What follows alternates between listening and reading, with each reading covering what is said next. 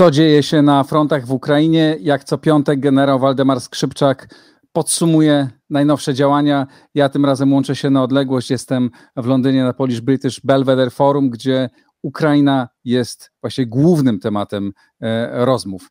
Ale teraz już e, łączę się z Polską, e, gdzie w swoim domu czeka nas pan generał Waldemar Skrzypczak.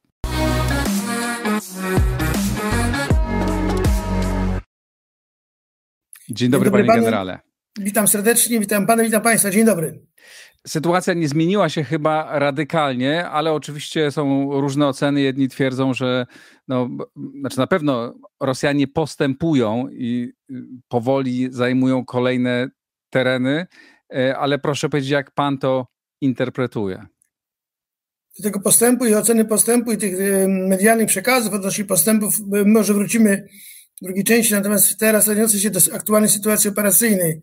Otóż e, oczywiście główny kierunek działania, czyli główny kierunek zainteresowania wszystkich to jest Donbas, gdzie Ukraińcy w ostatnim tygodniu opuścili Siewierodoniec i e, Lisiczańsk, wycofują się na kolejne rubieże obronne, na Siewiersk Bachmut, to jest kolejna rubież obronna, którą wcześniej obsadzili wojskami przygotowanymi.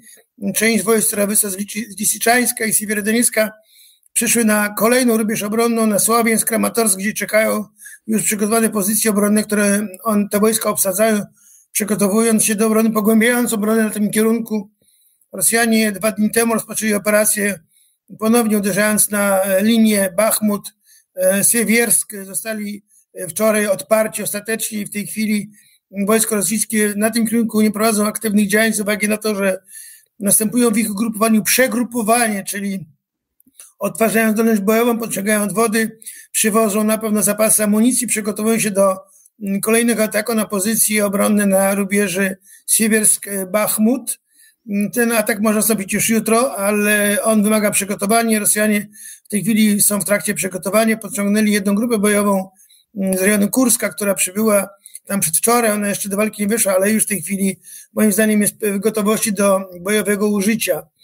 Uderzenie, które było jeszcze wczoraj z kierunku Izjumów, od północy na mm, Sławiensk, na Siewiersk, przepraszam, e, skończyło się również niepowodzeniem, ponieważ e, po pierwsze zostało załamane przez obronę ukraińską, a drugie to zostało osłabione przez uderzenie części wojsk ukraińskich, które uderzyły na to zgrupowanie uderzeniowe od zachodu i to sparaliżowało w zasadzie powodzenie tego uderzenia e, rosyjskiego. Także Rosjanie w tej chwili na tym kierunku donbaskim stracili aktywność. Pewnie ona spowodowana jest koniecznością przegrupowania wojsk, e, przyjęcia nowego grupowania uderzeniowego, dostarczenia zapasów, załadowania amunicji do wozów bojowych itd., itd., itd. To kierunek ten główny, e, który traktujemy jako zasadniczy w tej operacji, nad nim skupiona jest cała uwaga. Drugi kierunek to jest kierunek południowy, gdzie Ukraińcy niezmiennie szturmują pozycje e, armii rosyjskiej, e, która broni się na pozycjach obronnych na północ od Dniepru i w Chersoniu. Ukraińcy e, może nie robią tego w sposób taki, jak to robili Rosjanie, jeżeli chodzi o szturm na, w Syrii czyli Siczańsku, ale Ukraińcy szukają luk w grupowaniu obronnym armii rosyjskiej, szukają miejsc słabych w tym ugrupowaniu, chcą je przeniknąć, chcą przełamać to słabe ugrupowanie, przecież obrona nie jest wszędzie jednakowa. W związku z tym szukają tych słabych miejsc, gdzie mogą przerwać tą obronę i wejść w głąb ugrupowania obronnego armii rosyjskiej, wyjść na linię Dniepru, czy, czy podejść bliżej do Hersonia i przygotować się do mm, walki o Hersoń, bo to będzie pewnie klucz działań na kierunku południowym, jeżeli się uda Ukraińcom w jakikolwiek sposób sforsować Dniepr i okrążyć od południa Hersoń, byłoby to klasyka operacji wojskowej i bardzo, bardzo wierzę w to, że Ukraińcom się ta operacja powiedzie. Na kierunku północnym e, sytuacja w zasadzie nie lega e, zasadniczym zmianom. Tam w tej chwili e, obie strony przeszły do działań pozycyjnych. Zarówno Rosjanie, którym się nie udały uderzenia na armię ukraińską, która nacierała od Charkowa, zatrzymali wprawdzie tą, te, te oddziały ukraińskie, ale sami już wyczerpani długotrwałymi walkami przeszli do obrony. Ukraińcy na pozycjach tych, tych również przeszli do obrony z uwagi na to, że nie mają odwodów na tym kierunku, odwody prawdopodobnie podchodzić będą niebawem, ale też ich zdolności do prowadzenia działań, czyli do, do natarcia, czyli działań ofensywnych również się wyczerpały. Zatem mm, na północy jest sytuacja patowa, obie strony się bronią. na kierunku głównym. Ukraińcy przygotowują się do obrony, na kolejnych rubieżach obronnych Rosjanie przygrupowują się do kolejnego natarcia na kierunku południowym. Ukraińcy szukają rozwiązania w rozbiciu wojsk, które są na północ od Dniepru i wyjścia na południowy brzeg rzeki Dniepr.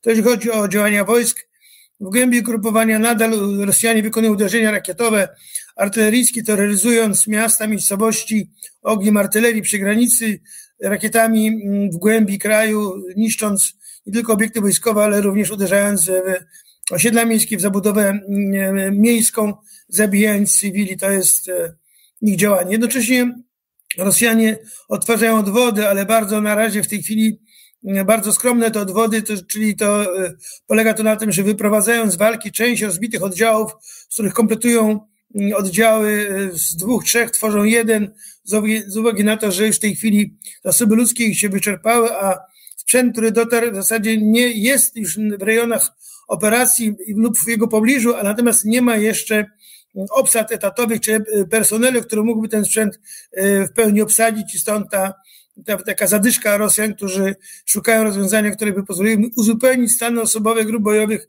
które mogłyby kontynuować operacje. Na dzisiaj jest to pad strategiczny, który żadnej stronie nie daje przewagi w działaniach bojowych, choć rysuje się możliwość przełamania przewagi artyleryjskiej armii e, rosyjskiej przez dostawy artylerii, która dociera do armii ukraińskiej i dzięki temu Ukraińcy coraz aktywniej niszczą e, środki artyleryjskie armii rosyjskiej, przez to niwelują tą przewagę, która w tej chwili, która do dzisiaj była bardzo dokuczliwa dla armii ukraińskiej. No właśnie, tak bo pojawiły się na froncie, pojawiły się wreszcie pierwsze hajmarsy, które, które dotarły i Ukraińcy no bardzo by chwalili się tym i pokazywali, jaka jest ich skuteczność, że są w stanie zaatakować e, składy broni poza granicą na terenie Rosji. A przypominam sobie, jak e, to Amerykanie mówili o tym, że nie chcą dostarczać sprzętu, który pozwoli Ukraińcom właśnie atakować e, Rosję na ich, na ich terenie. No tymczasem to się stało. E, na ile pan ocenia skuteczność tego i tych Heimarsów i na ile one mogą odegrać ważną rolę? No tylko póki co jest ich tam kilka sztuk, zdaje się, dotarło. Znaczy generalnie do, na Ukrainę dotarło już kilkadziesiąt sztuk, natomiast na froncie jeszcze jest, jest jeszcze kilka sztuk, ale to wynika z faktu, że e, obsługi muszą być wyszkolone. To nie jest e, tak. Kałasznikow, to wymaga dłuższego procesu szkolenia i stąd te jednostki, które otrzymają Himarsy szkolą się na poligonach i pewnie niebawem dotrą do rejonu operacji. A jak długo trwa, proszę powiedzieć, jak długo trwa e, e, przeszkolenie obsługi e, e, takiej jednej, jednej sztuki czy jednej stacji? I jeśli pan mógłby trochę powiedzieć o tym, jak, jak to działa? Bo wszyscy słyszymy dopiero o tych Himarsach, ale... To są wyrzutnie rakietowe, uzbrojone pociski rakietowe, które, działa, które uderzają na głębokość do 80 kilometrów.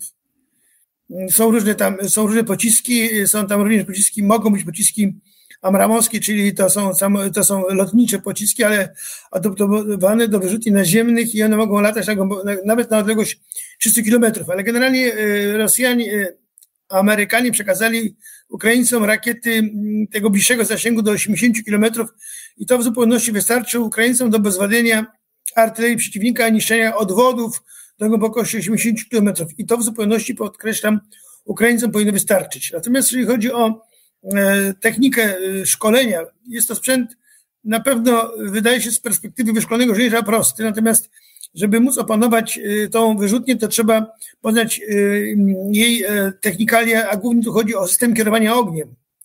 Bo nie wystarczy wyrzutnię odpalić, ale trzeba odpalić ją tam, gdzie ją trzeba odpalić. Zatem technika działania oparta jest o lokalizację celi, przekazanie tego na wyrzutnię i zaprogramowanie programu, który dokonuje weryfikacji na rakietach, gdzie rakiety jak daleko mają dolecieć. I to jest właśnie klucz tego całego systemu, że system jest oparty o rozwiązania IT, które, powody, które e, po, pozwalają je tak ustawić, żeby leciały, gdzie powinny dolecieć i e, precyzja uderzenia dzięki temu jest bardzo duża. Zatem tutaj musi być opanowanie przez obsługi głównie systemu kierowania ogniem tych Himarsów. I to jest kluczowa sprawa dla skutecznego użycia e, tych wyrzutni. A, a jakie istnieje zagrożenie A, że te pociski są przechwytywane e, e, przez przeciwnika, który wykrywa swoją obroną przeciwartyleryjską i z drugiej strony jakie jest zagrożenie, no, że no, że te obiekty zostaną, znaczy, że te sprzęty zostaną trafione przez, e, przez Rosjan, tak? Skoro jest ich, zwłaszcza jak jest, jest, ich tak niewiele, e, no to już tam pojawiły się takie informacje, ale niepotwierdzone, że Rosjanie, chwali, Rosjanie chwalili się, że już jakieś dwie, dwie sztuki Himarsów e, zniszczyli. Nie wiem, czy to jest prawda, czy nie, bo nie przeczytałem potem nigdzie potwierdzenia tej informacji, no ale łatwo sobie wyobrazić, że, że, że mogą to zrobić. Znaczy przede wszystkim, że rakieta, która zejdzie z wyrzutni już, która leci, jest nie do zatrzymania, nie jest, nie jest do zestrzelenia z uwagi na prędkości, jakie ta rakieta ma. One są rzędu czterech machów, także to jest y, rakieta, można powiedzieć, niedościgła i ona swój cel osiągnie, na pewno. Mhm. Natomiast jeżeli chodzi o wyrzutnie, oczywiście e, Ukraińcy muszą e, strzelać z tych wyrzutni, będąc poza zasięgiem ognia artylerii rosyjskiej. Jeżeli artyleria rosyjska strzela na głębokość, powiedzmy, haubicem sta, e, na 30 kilometrów, to muszą te haubice, te wyrzutnie, przepraszam, które mają zachować żywotność, czyli przetrwać uderzenia, muszą być poza zasięgiem ognia artylerii rosyjskiej. I moim zdaniem zasięgi, które mają Himarsy, pozwalają im osiągać te mm, dystanse, bo jeżeli on strzela z odległości większej niż 30, to zawsze na te 50 km w głąb obrony przeciwnika uderzy. A moim zdaniem 50 km to jest głębokość już prawie operacyjna, w związku z tym nie ma potrzeby, żeby więcej wojska, obiekty wojskowe, które są w pobliżu frontu, uderzać. Zatem wydaje się, że dla zachowania żywotności e, wyrzutni HIMARS muszą być poza zasięgiem głównej masy ognia artylerii rosyjskiej. Czy Rosjanie je zniszczyli? Mam wątpliwości. Oczywiście propaganda rosyjska już wszystko niszczy. Już wszystko w zasadzie rozbiła i zwyciężyła i zauważyłem, że wśród wielu Polaków i nawet wojskowych jest taka narracja, że w zasadzie Ukraina przegrywa systematycznie, że dramatycznie przegrywa. Nawet tak zastanawiam się, skąd ten dramat, ale ten dramat, powtarzam, chyba jest przekazem z Moskwy, bo mm, tak z Moskwy takim dramatem wieje i ten wiatr dociera chyba do Warszawy i zaczyna niektórych bardzo, bardzo kiwać ten wiatr e, tego, tej, tej propagandy rosyjskiej, co, co moim zdaniem absolutnie nie ma odniesienia do realiów pola walki i na, w operacji na Ukrainie. E, a ile pańskim zdaniem tych e, Himarsów e, powinno, Ukraińcy potrzebują, żeby efektywnie mogli zacząć, no, żeby przejęli inicjatywę i mogli przejść do kontrofensywy? Znaczy, wie pan, na wyrzutnie tego się nie liczy, to się liczy na możliwości wykonywania zadań. To głównie tutaj jest kluczowa rzecz, to żywotność, żywotność żywot, wyrzutni i ilość rakiet, które które, które dostaną, bo tutaj o tym decyduje nie ilość wyrzutni, a ilość rakiet, bo mhm. można tymi rakietami, tymi wyrzutniami prowadzić ogień w wielu kierunkach, na, powiedzmy w promieniu 80 kilometrów. Zatem moim zdaniem to nie jest kluczem y, ilość wyrzutni, a ilość amunicji, która dostarczona zostanie do wyrzutni, żeby mogły one razić cele. Oczywiście te wyrzutnie nie mogą prowadzić ognia nieprzerwanie, one muszą zmieniać stanowiska ogniowe y, czy startowe z uwagi na zagrożenie uderzeniami artylerii rosyjskiej czy lotnictwa rosyjskiego, które zlokalizuje te wyrzutnie, w związku z tym trzeba manewrować z nimi cały czas, a zatem one mają swoje jakieś interwały czasowe, kiedy mogą prowadzić zmasowane uderzenie rakietowe na wcześniej wykryte cele, ale te uderzenia są bardzo precyzyjne, więc wydaje się, że jedna salwa e, takich jednej wyrzutni HIMARS potrafi zniszczyć e, baterię artylerii e, armii rosyjskiej. Wydaje się, że jeżeli mieliby kilkanaście baterii tego typu wyrzutni, a baterii zakładam byłoby trzy, to jeżeli to byłoby powiedzmy tych baterii mogłoby być 30, no może 50, nawet to byłoby marzenie, to by wystarczyło w zupełności na to, żeby demolować artylerię rosyjską, demolować wojska rosyjskie w rejonach zasiedkowania, ale to też jest ważne, żeby ta artyleria była, ta artyleria rakietowa była i działania skoordynowane były z artylerią lufową, bo artyleria lufowa też ma swoje misje do wykonania.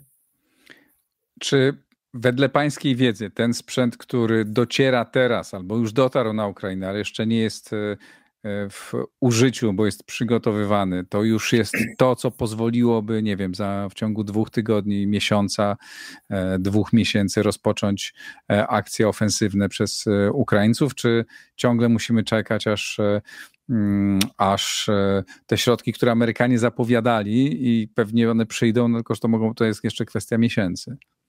Tak, to problemem jest przede wszystkim dostęp do zasobów ludzkich, do żołnierzy. E, żeby móc formować nowe jednostki wojskowe, trzeba mieć żołnierzy, którzy są, e, powiedzmy, sprawni na tyle, że ich się w krótkim okresie czasu przygotuje do działania w ramach jednostek wojskowych. To po pierwsze. Po drugie, to szkolenie tych żołnierzy. To też jest czas. Mhm. Żeby żołnierzy dobrze wyszkolić. I trzecie to jest ilość amunicji, bo kluczem do tego, aby ta artyleria mogła działać i inny sprzęt, to jest amunicja, żeby ona była dostarczona na Ukrainę.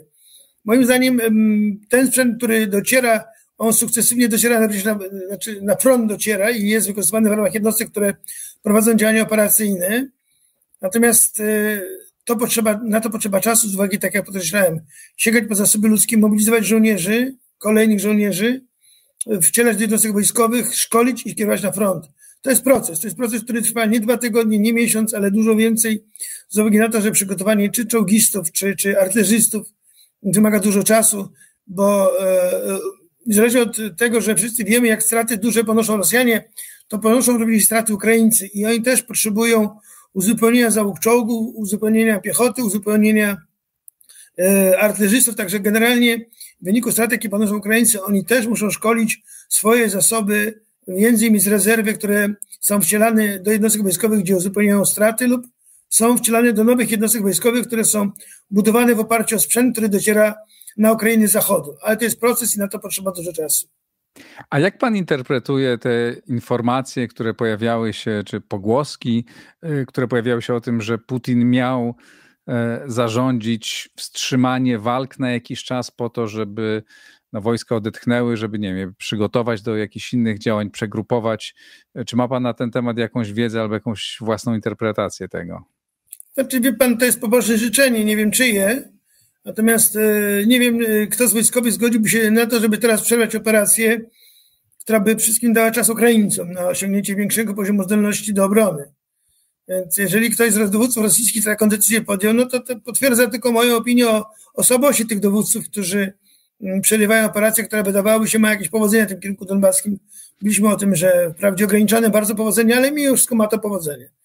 Jeżeli by zatrzymali tę operację Rosjanie, dając, nie wiem, e, przerwę operacyjną na to, żeby wojsko odpoczęło, jak to niektórzy polscy eksperci też chcą, żeby wojsko rosyjskie odpoczęło, to moim zdaniem e, nie ma to żadnego operacyjnego uzasadnienia, bo z wojskowego punktu widzenia ciągłość operacji, ciągłość operacji jest jednym z kanonów prowadzenia działań bojowych. Jeżeli nie ma ciągłości w operacji, to znaczy, że, przy, że ten, który ma zamiar prowadzić operację, niech sobie lepiej da spokój, bo jeżeli da czas przeciwnikowi, tak jak Ukraińcom dają czas Rosjanie na przygotowanie obrony, to będą musieli zwielokrotnić swoje wysiłki, żeby przełamać tą, tą obronę, niż mając te siły i ten, tego przeciwnika, który jest teraz. To jest takie, wie pan, moim zdaniem oderwane od rzeczywistości wojskowej zupełnie to, to jest, to jest kolejny taki bym powiedział, przyczynek do tego, żeby dyskutować, czy polityka powinna decydować o sztuce operacyjnej, czy o, o sztuce wojennej. Ja zawsze no, mówiłem, ale... że bijatykę zostawcie wojskowym. Wy zajmijcie się politycy polityką, a niech się wojskowi biją między sobą. No ale Wykształceni, niestety, przygotowani wojskowi. Ale niestety tak to jest, że nad, e, albo stety, nad e, e, generałami są politycy i tak jest też na Ukrainie. I coraz dochodzą też w ostatnich dniach, dochodziły informacje dotyczące tarć czy ostrych sporów między prezydentem Załęskim, jego otoczeniem, a, a ukraińskim sztabem generalnym. Jak rozumiem z tych informacji, miało wynikać, że no, prezydent naciska i politycy naciskają, żeby e, e, bronić każdego kawałka miasta, żeby nie odpuszczać, a e, wojskowi mówią, żeby wycofać się z niektórych pozycji po to, żeby nie dać się okrążyć, nie mieć większych strat, żeby móc zadziałać. Jak to, jak to wygląda z pańskiego punktu widzenia? Do czego doprowadza mieszanie się polityków do dowodzenia wojskami, to widać było w czasie II wojny światowej, kiedy Hitler pozbawił swoich dowódców do prawa do dowodzenia. Dlatego bym e, odradzał politykom, żeby się mieszali w dowodzenie, to wojskowym. Jeżeli politycy zaufali wojskowym, wyznaczyli ich na stanowiska, to niech sobie, to niech politycy słuchają tych wojskowych, jeżeli wojskowi uznają, że lepiej się uchylić od ciosu, lepiej się uchylić od uderzenia, przez to, że się wyprowadza wojska z okrążenia, to robią to świadomie po to, żeby te wojska uchronić, bo te wojska są potrzebne gdzie indziej a utrata jakiegoś skrawka terenu nie powinna decydować o jakości przygotowania żołnierzy do walki czy tych dowódców.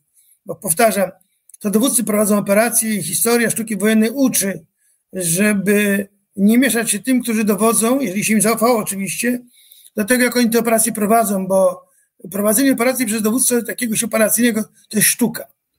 To jest no sztuka, no tak, sztuka wojenna i, i, i jeżeli on jest dobrze przygotowany, dobrze wykształcony i jest dobrym praktykiem, to podkreślam, panie redaktorze, u nas się nie docenia praktyki w dowodzeniu. U nas się stawia na mm, znajomość historii sztuki wojennej i znajomość książek. Jeżeli ktoś nie ma praktyki w dowodzeniu, to niech się nie rzuca na sztukę operacyjną, bo nie rozumie problemów, które wynikają z istoty pola walki, która jest tak zmienna, tak dynamiczna, że dzisiaj wydawałoby się zwyciężamy, ale nagle w nocy następuje krach i przegrywamy. Trzeba być bardzo ostrożnym i wyważonym w swoim działaniu i w ocenach sytuacji operacyjnej. W, jak rozumiem, tak było w przypadku Łysyczańska, gdzie domyślam się, że właśnie o to miasto chodziło, tak, e, prezydentowi, żeby naciskał, żeby je bronić. Pańskim zdaniem decyzja o wycofaniu e, e, żołnierzy z tego miasta była dobra? Znaczy moim zdaniem to dowódca na miejscu ocenił sytuację, jeżeli on uznał, ten dowódca, że odskok na rubież obronną przygotowaną, ten siewierski Bachmut Y, pozwoli mu y, wyprowadzić wojska, uratować te wojska, które mogą być okrążone w Lisiczańsku, to uważam, że ten dowódca zrobił dobrze i nie wolno go potępiać. Ten dowódca wyprowadzi wojska na kolejną rubież obronną i będzie tymi wojskami bronił kolejnych rubieży obronnych, a nie y, straci to wojsko gdzieś w okrążeniu Lisiczańsku, dlatego tylko, że politycy chcą bronić Lisiczańska, bo dla nich Lisiczańsk to nie jest jakiś kluczowy punkt na mapie. To jest nazwa, która ma charakter bardziej symboliczny, propagandowy. Dla wojskowego, który walczy, który dowodzi, nie ma to znaczenia, czy to się, czy to się nazywa Lisiczeńsk, czy jakieś inne miasto.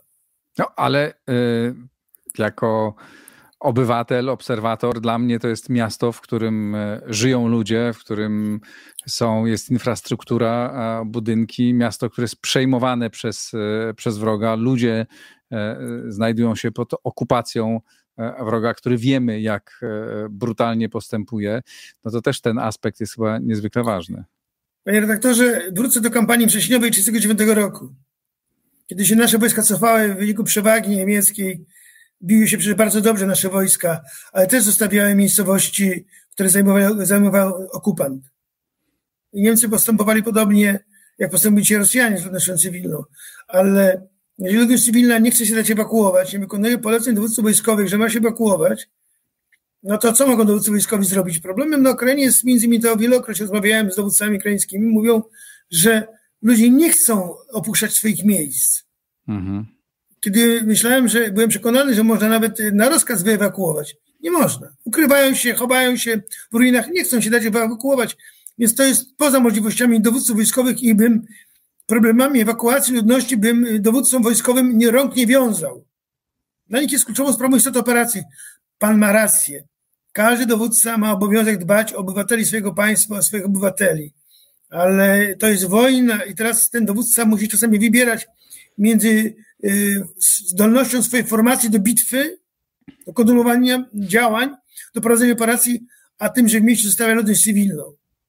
I e, takie dylematy mieli nasi dowódcy w 1939 roku i te dylematy mają również dowódcy ukraińscy dzisiaj e, na, na polach Ukrainy. I przed tym dylematem zawsze dowódca stoi i dowódca musi wybrać. Jestem przekonany, że dowódcy wybierają mniejsze zło, ale wybierają to, żeby ich formacje, tych, którymi dowodzą, były zdolne do prowadzenia działań. No tak, ale jakkolwiek tego by, byśmy nie interpretowali i nie oceniali, bo Pewnie pan ma rację, tak? No, ja nie próbuję dyskutować, bo nie, nie, nie jestem ekspertem, się nie znam. Pan, pan ma tu ogromne doświadczenie, no ale twarde fakty są takie, że Rosjanie zajmują kilometr po kilometrze od jakiegoś czasu, tak? Wczoraj e, e, Hajdaj, e, czy wczoraj, czy przedwczoraj powiedział, że e, to jest szef administracji wojskowej obwodu ługańskiego, powiedział, że e, no, że nie zajął jeszcze całego obwodu, tak, ale już, ale już e, sporą część. Mm. Tak.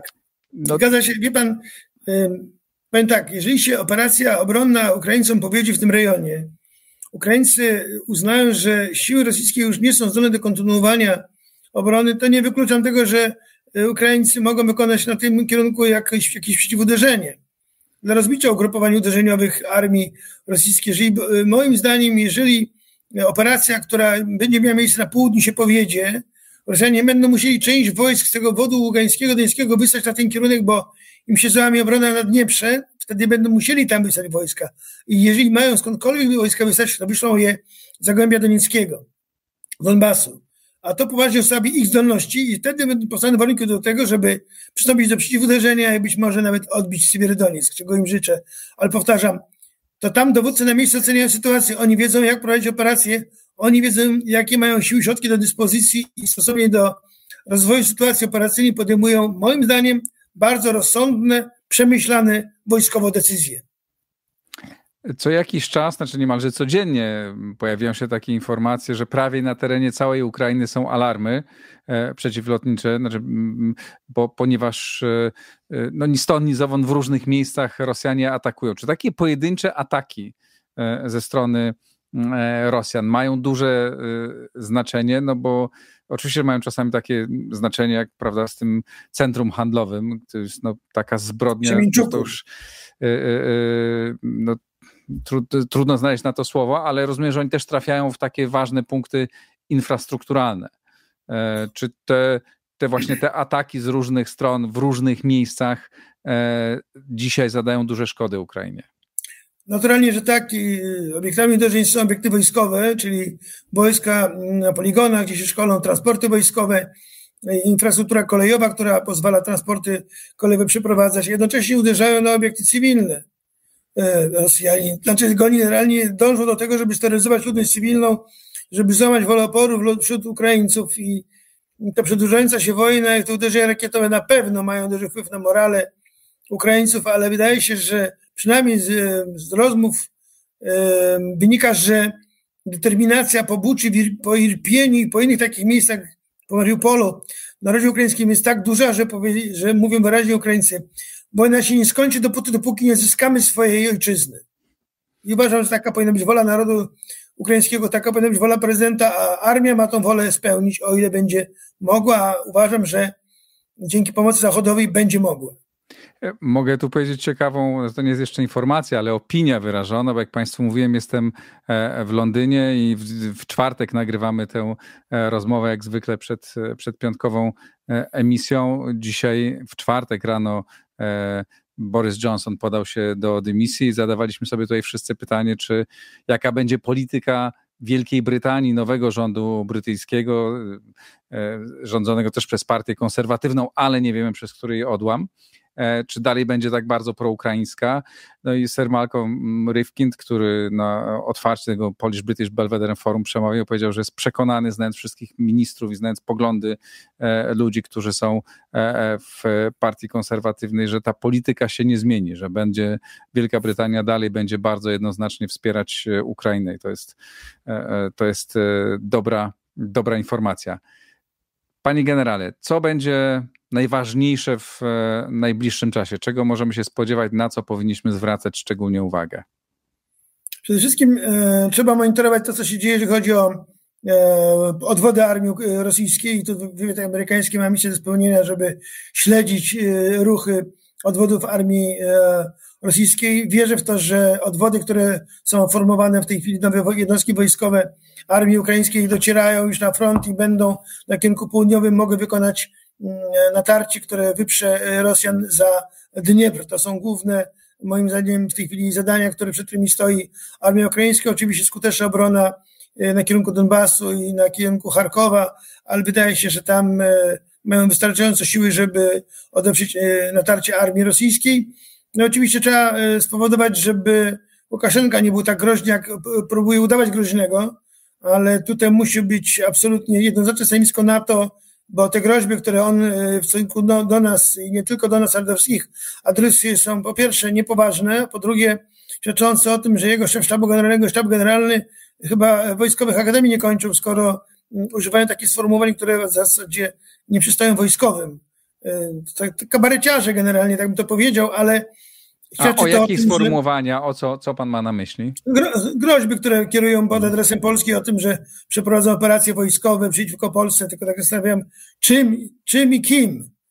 To jest takie, wie pan, zastanawiam się, czy kiedy oni trzeźwieją, bo tego, znaczy trzeźwy człowiek by tego nigdy nie powiedział, bo wie, jaki ma potencjał strona polska i jaki ma potencjał białoruska. Zatem konfrontacja armii białoruskiej z Polską to byłaby raczej taka, bym powiedział, bitwa jedne, jednego dnia.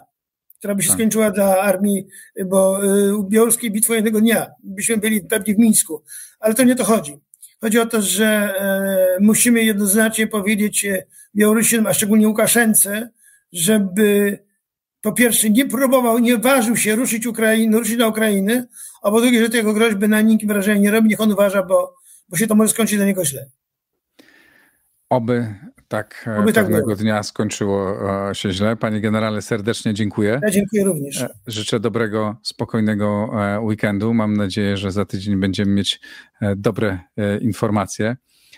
Dziękuję bardzo Państwu. To wszystko dzisiaj. Serdecznie pozdrawiam z Londynu. Słuchajcie, oglądajcie, subskrybujcie Układ Otwarty i wspierajcie na patronite.pl. Wszystkim patronom bardzo serdecznie dziękuję. To niezwykle ważne. Jestem za to bardzo, bardzo wdzięczny.